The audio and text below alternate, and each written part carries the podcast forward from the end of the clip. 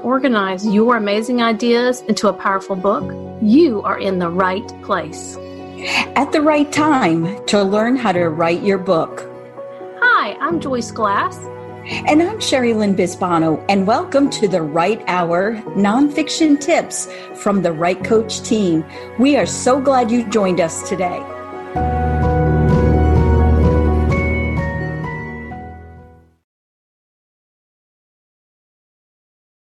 Welcome to episode nine oh three of the Write Hour. Today, we continue sharing how to grow your audience on social media. Erin Sanchez shares how to create a killer bio. Bios are important because they're a way for people to get an idea of who you are, learn something about you, and your personality. Erin is a writer, speaker, and brand strategist helping leaders and high achievers grow their audience, authority, and income through strategic storytelling. Her blog, candley aren dot com, is dedicated to providing actionable advice for individuals and businesses who want to tell better stories and share them with the world. When she's not reading or writing, you can find Erin in her garden, the gym, or hanging out with her husband and four dogs. Learn more about Erin in the show notes.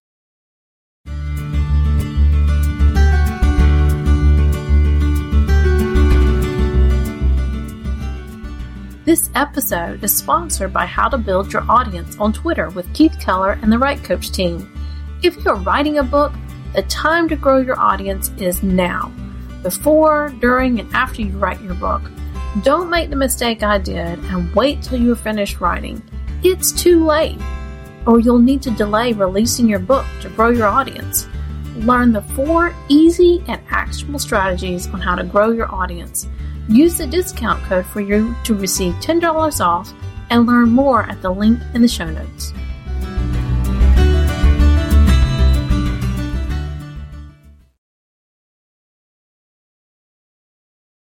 Hi, and welcome to this episode of The Write Hour. We are so excited for this season because, as we've been talking, writers need to be building their audience. And one of the ways that we can do that is making sure you're bios on your social media are in great condition. You want to make it interesting for people, right, Erin? That's right. Yeah. So we have Erin Sanchez with us today, and Sherrilynn is here. Hi. I made it. Yes, she made it. She's finally feeling a little better. So, Erin, tell us a little bit about you and your journey to becoming a writer. Yeah. Well, first of all, thank you both for having me on the show. It was a journey to get here. Uh, we've had to reschedule a couple times. That's on me. But thank you so much for having me on. Um, my journey to becoming a writer is kind of the cliche. I've always loved writing. You know, I think most writers are like that. We've loved it since, you know, childhood. And I... I wrote a short story and run, won an award when I was a kid. And I think mm-hmm. that just kind of like confirmed everything for me. I was like, yeah, I can do this. I'm good at this. And so I just kind of pursued it, you know, throughout school. And, and when I did go to college, I went into like marketing and communications. And so it's always been part of my life and part of who I am. And the journey to becoming a, a writer who gets paid for their writing was a whole nother story. But the short version is, you know, I went into corporate to do marketing and I thought it was my dream job, you know, shiny, tall tower in a downtown, beautiful city and all of this. And then I realized, well, you know, a lot of this corporate marketing stuff is not really using my creativity. It's not really writing. It's kind of being a paper pusher. It's a glorified receptionist. So I started doing some research into what it would look like, what what is a freelance writer, what is a copywriter, and kind of like learning all those, right. those different avenues. And I started doing some freelancing. I'll pause there so that I don't just ramble, but um, that's ultimately kind of what started me down the path. Awesome. So marketing, it comes in handy as a writer. And yes. So tell us briefly about some of the books you've published. So I actually, well, this is a not yet. I have so many books inside of me. The books that I have actually written and helped write are ones that I've ghostwritten for clients. So I can't, Ooh. unfortunately, name which which those titles are because of the confidentiality around it. But it's definitely something that's been on my bucket list for a long time. I have lots of um, different topics outlined and ready to go. But it's a matter of, as I'm sure you both know, when you write professionally and you're helping other people with their writing, yes. finding the time to write your own. So yes, we totally understand that. Yes. It is a balancing act. So. Yes. Well, how did you learn to write a killer bio? Yeah. So writing, I think, you know, one, trial and error for sure, mm-hmm. just kind of like going and, and changing it up and seeing what kind of things people were reaching out to me for. That that's one piece of it. Another piece is really learning the essentials of copywriting.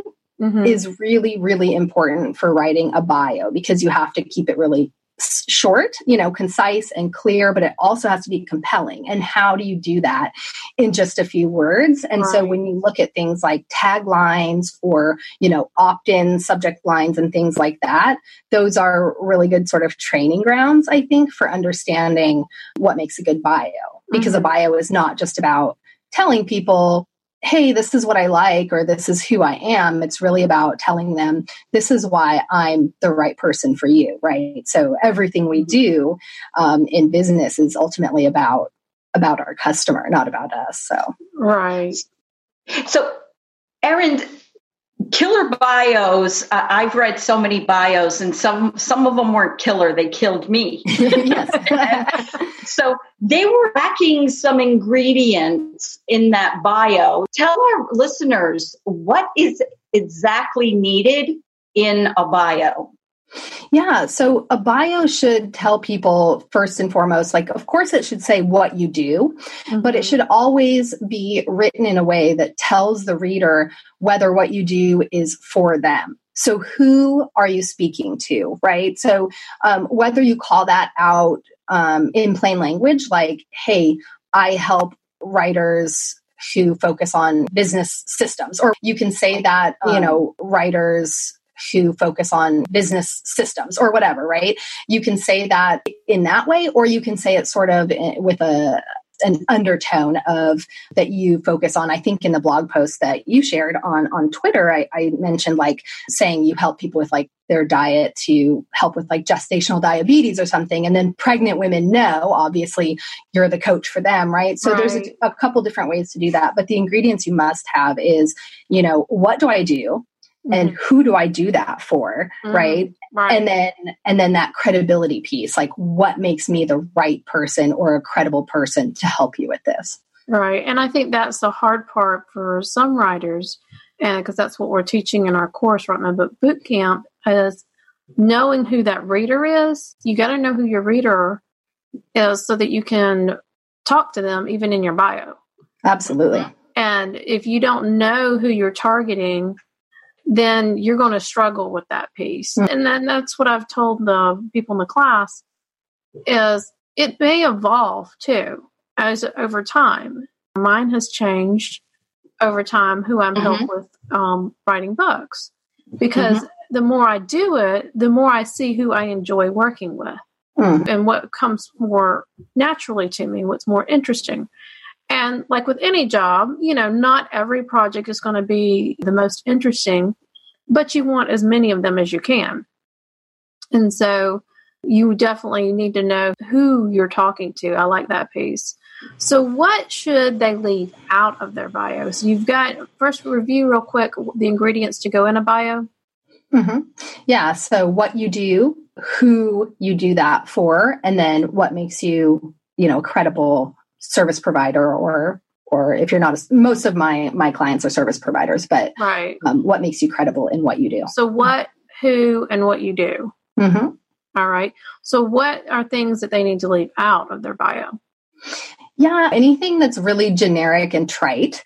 So for example, when you see people say, you know, I'm a marketing maven, or whatever. And hey, I've been guilty of this, you know, like I said, trial and error. So I'm not, I'm not calling anyone out, but it's, it's things like that that are not specific, right? What, what does that mean to be a marketing maven? Right. You know, everybody. Sounds cool, but then what, what does it really mean, right? Exactly. And if you want to have something like that and you have space for it, this is why it's so important to leave those things out, is you probably don't have space for it, right? You want to catch people's attention. It has to be short. There's limited characters on a lot of platforms.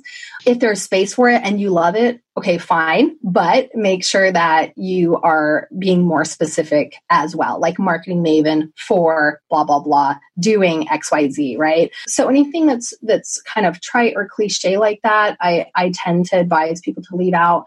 You know, hyperbole. Yes, we want to toot our own horn. Yes, we want to tell people like, you know, we're great and there's no shame in doing that. But definitely make sure that you're not kind of, it, it's going to sound like you're just one of those cheesy online marketers or, you yeah. know, um, it'll kind of turn people off, I think, and then they'll actually trust you less.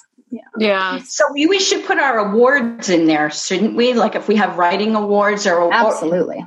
But not awards that don't pertain to the job that we're doing at the moment. I mean, I mean, how far should we go with that? How far should we go with tooting our horn?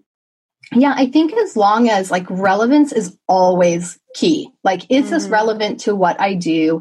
Is this relevant to what people need to learn from me, whether they trust me or not? You know, is it building trust or is it just like, even for me, having won that award, you know, in second grade or whatever, I wouldn't put that on there now because that's not really relevant. It, it can be part of my bigger story, but it's, you know, right. it doesn't belong in the bio, right? right? So what's relevant to the here and now?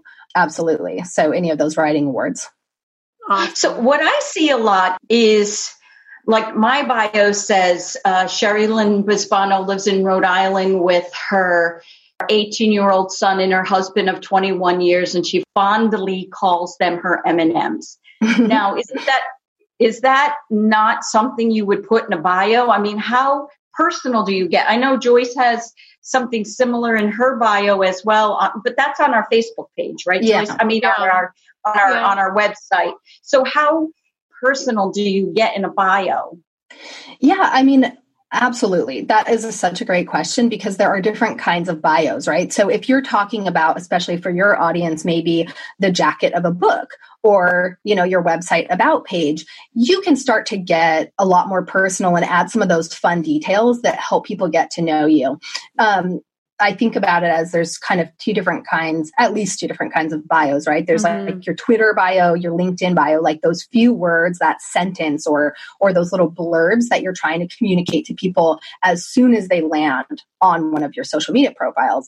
Now, if you want to dive in and get to know someone better, like you go read their about page or the jacket of their book, I'm a huge fan of getting personal because then you start to build that connection with people where they start to get to know you as a person. So I do the same thing, and and I tend to in, infuse some humor into my writing. And so people always comment on the fact that I say, I reside, this is an example, I reside in the Seattle area with my four dogs, five chickens, and one husband. And people are always like, oh, just the one husband, right? So I think, you know, when it shows, thank you, when it shows personality, when it, when it gives them a little insight and taste into your personal life, you know, where you have space to do that is great. Yeah.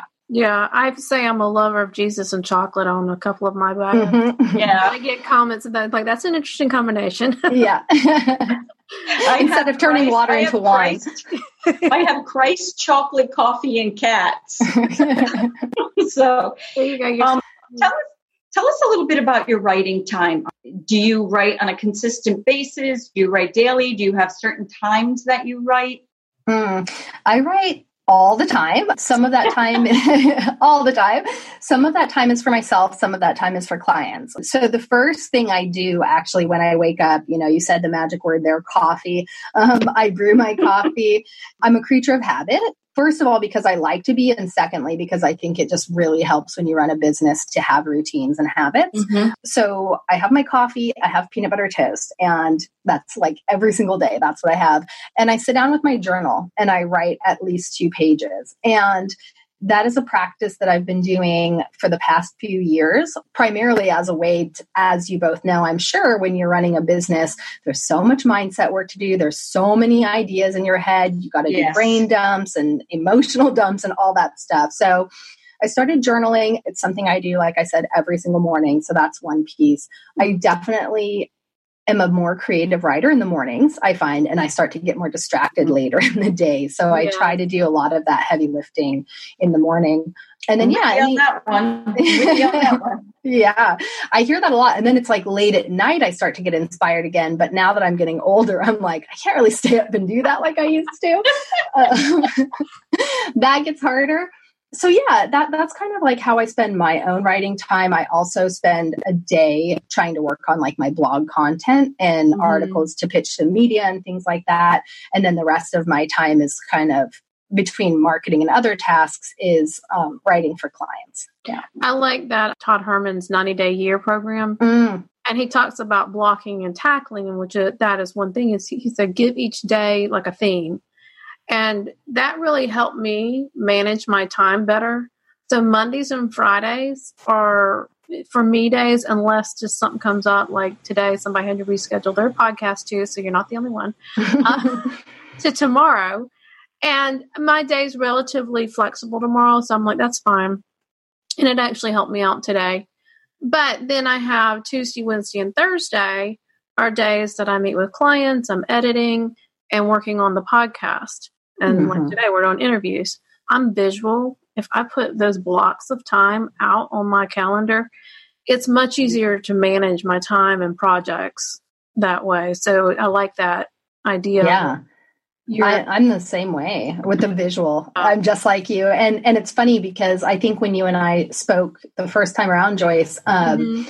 I said the same thing. I don't do, I don't schedule calls on Mondays and Fridays because of, and I didn't take Todd Herman's program. So I guess, hey, look, I'm a genius too, just like Todd. But, um, but I do love the, um, having those theme days, and I'm starting to move in that direction for my mm-hmm. podcast as well, as well, where I just do all the recordings. Cause if there's just an interruption, especially as writers, when there's interruptions, you cannot get anything done because you have to spend time getting into right. the writing mode, right? And getting into your content. So right. yeah, I love that. Well, and that's the other thing he talks about is context switching. And if you have those dedicated days, then you know, okay, I'm not going to be interrupted. I can do this. Or if I am interrupted for not long, I can hop back to it because you're in that mindset. Right. Uh, okay, this is what I'm working on. And I'm I'm one of these, and I don't know if it's part of the A D D or what, but when I, my husband calls me a freight train. When I get going a direction, it, I'm slow to get going that direction, but when I get going that direction, you better hightail it out of my way because I'm gonna get it done. And I want to, I hate that. I hate to stop something when I'm not quite done with it yet. That For drives sure. me, that drives me crazy. Where some people love to bounce around, which actually is not as effective for you. So right. if you are that that's that context switching where you like spend fifteen minutes on one thing, then you check your social media and then you go back to it or you go to something else. And by the end of the day, you may or may have not got anything done. Right. And I'm guilty of that because I've I, I there's some times that I get sucked in to Twitter or wherever. And like, oh, I got stuff to do. What in the world am I doing? Yeah. You know, it's like, it's three hours later. How did that happen? The time escapes you so quickly when you work in that way. Cause I, I'm guilty of the same thing. And, and probably anyone who runs a business and does marketing on social media comes across this, which is you go to social media to promote something or to post something about that you're supposed to be posting for work. You end up scrolling. twenty minutes later, you go, what am I doing? So you close out of it. And then you go, wait a second, I was on there to do something for work. I got to go back in. I've done that you. so many times. I'm terrible. I do. I do that all the time. I think I even did it today. I was going to send a message. I don't know. I don't think it was to you. It may have been to Sherrilynn. I don't know, to somebody. And I got on there and I responded to a couple of things. I went, and I got out and I went, oh, shoot, I actually got on there to do this. Right. You know? So it happens. Oh, yeah. It's not perfect, but you just got to try. And the, the themes and the blocking time has really helped. So that's a good, yes. um, good point. Yeah. Well, what words of advice and encouragement do you have for new writers or someone maybe who's struggling to write their book? Yeah, I think, you know, a couple of things, and I think you'll you'll both appreciate this given the business you're in. You know, I think first and foremost, go get outside your own head and mm-hmm. speak with somebody else. You know, if you need a springboard, if you need feedback, whatever, you know, sometimes you just need somebody to like pour your ideas out to and say them out loud so that you can kind of work through them. Like that is so invaluable to yeah. me as a writer, you know, just getting outside my own head.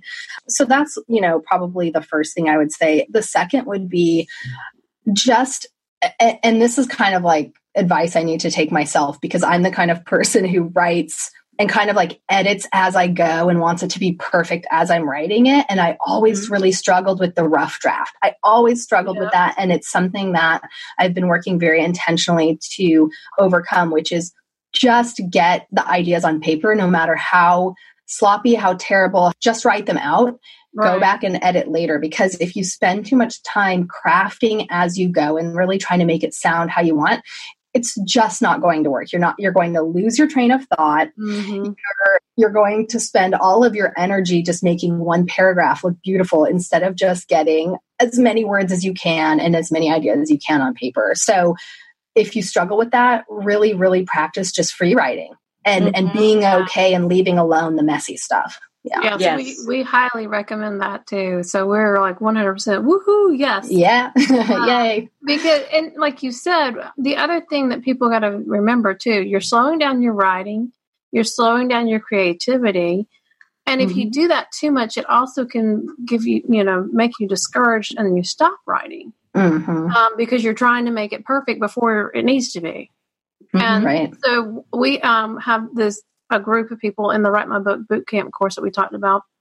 And two of them started doing this every morning, which I think is if is great if that works for you.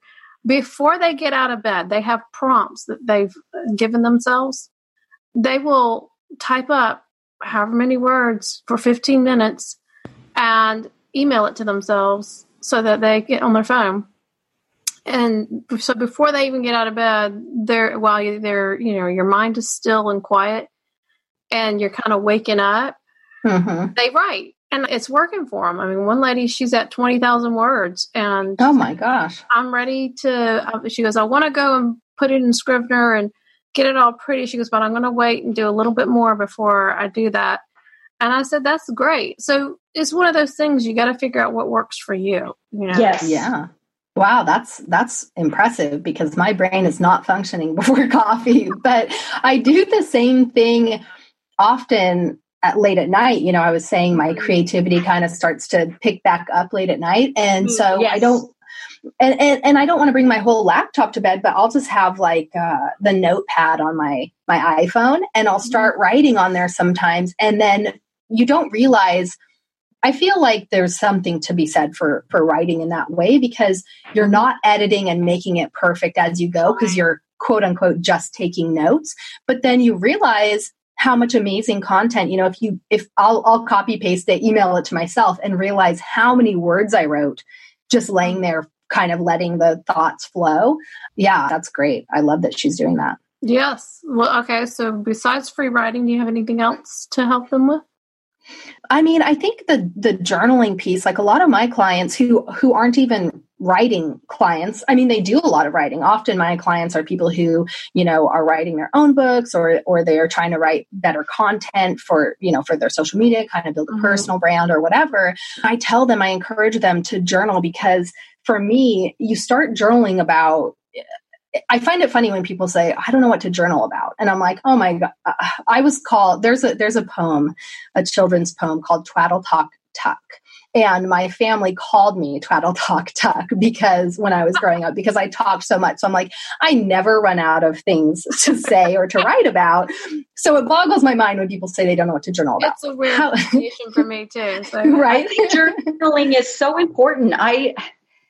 It, journaling almost like clears your brain sometimes. Yes. And what I did was I started a journal on Blogger and it started becoming my blog posts, which turned into a book that's getting published this October. Oh, that's so, amazing. So it's, you know, you never know. I t- not, not all of my deepest, darkest thoughts right. are in the book, but, um, but it, it it's, it's healing as well. Mm-hmm. Journaling is healing. Absolutely. Yeah. yeah. That's how I started writing was journaling too.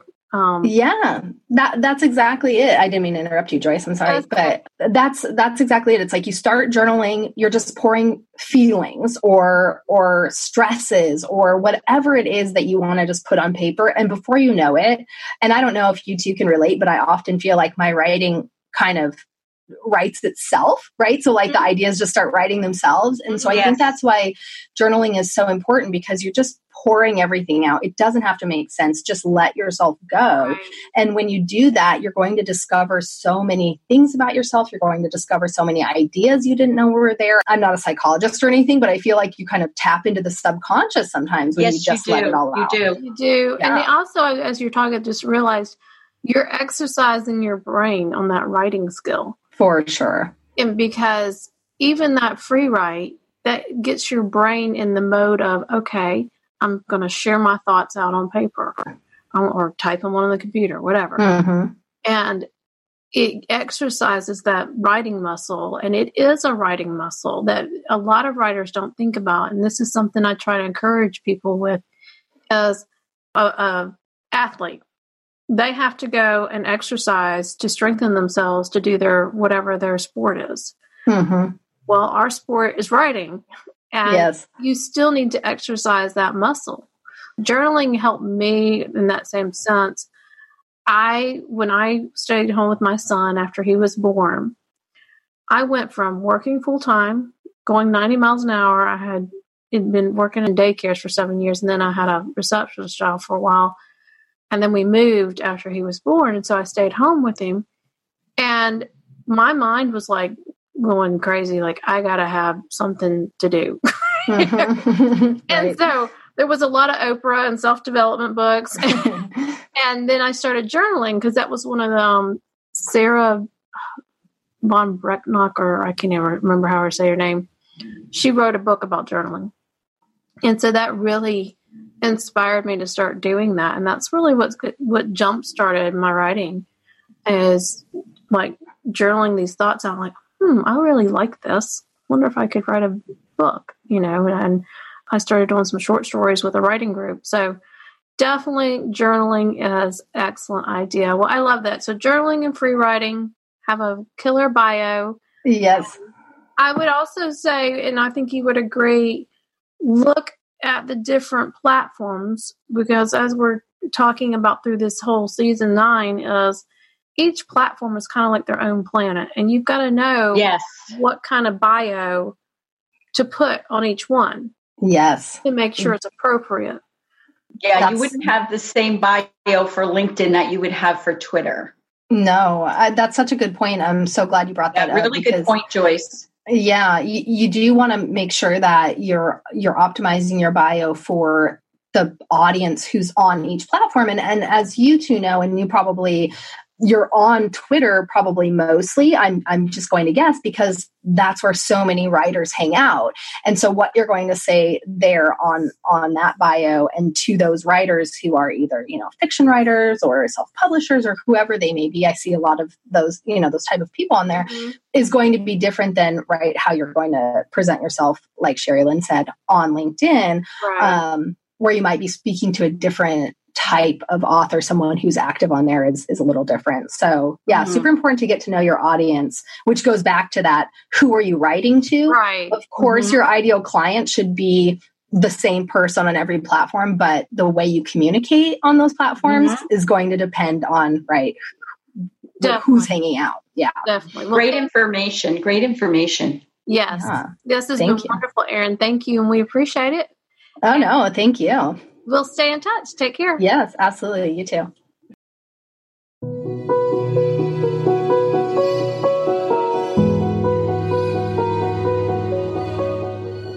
Thank you for joining us on this episode of The Write Hour. Our goal is to help you achieve your writing dreams. You are one step closer to write your book.